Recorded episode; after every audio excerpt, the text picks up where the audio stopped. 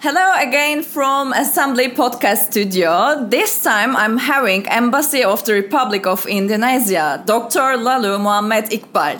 Hello. Welcome. yeah, it's, it's great to having you here. Thank you again. You know, I've been here many times with uh, Ismet Bey, but never I imagined that this building will be transformed into into the big into the facility like this. Uh-huh. I mean, it's beyond my imagination.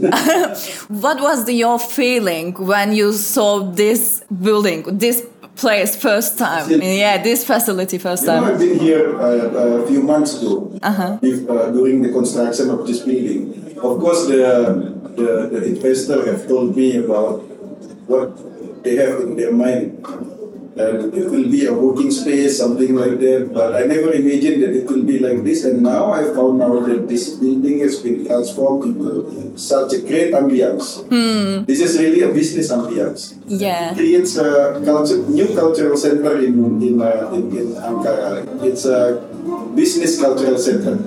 Yeah. The, the ambience of business is very strong here, and because it's an open facility, so the feeling of openness is also appears very uh, obvious, obviously in this. Yeah, exactly. So, um, what do you think about the, what is the beneficial of kind of places, kind of facilities to collaboration culture? You know that this is the age of collaboration now. It's not age of competition. It's a place where people can be connected with each other. It's a place for networking. I would suggest my diplomatic community mm-hmm. because as I'm an ambassador, I'm a diplomat here.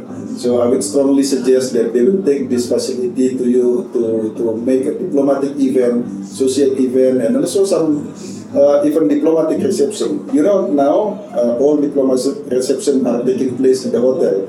It's too formal. Yeah. Too uh, gray. Too gray. But here you can find different ambience. Yeah, that's and true. Business and diplomacy can be connected here in this building, this facility.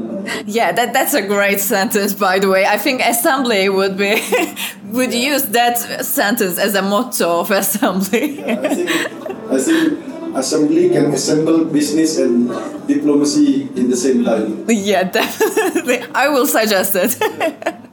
okay, how are you feeling about uh, what is the, uh, the affected of Ankara, the, this kind of facility? Because there just many years ago there wasn't kind of facility in ankara. Ankara is capital city of turkey but as you know actually istanbul was people was thinking istanbul was a capital city of turkey. You touch upon the right point right yeah.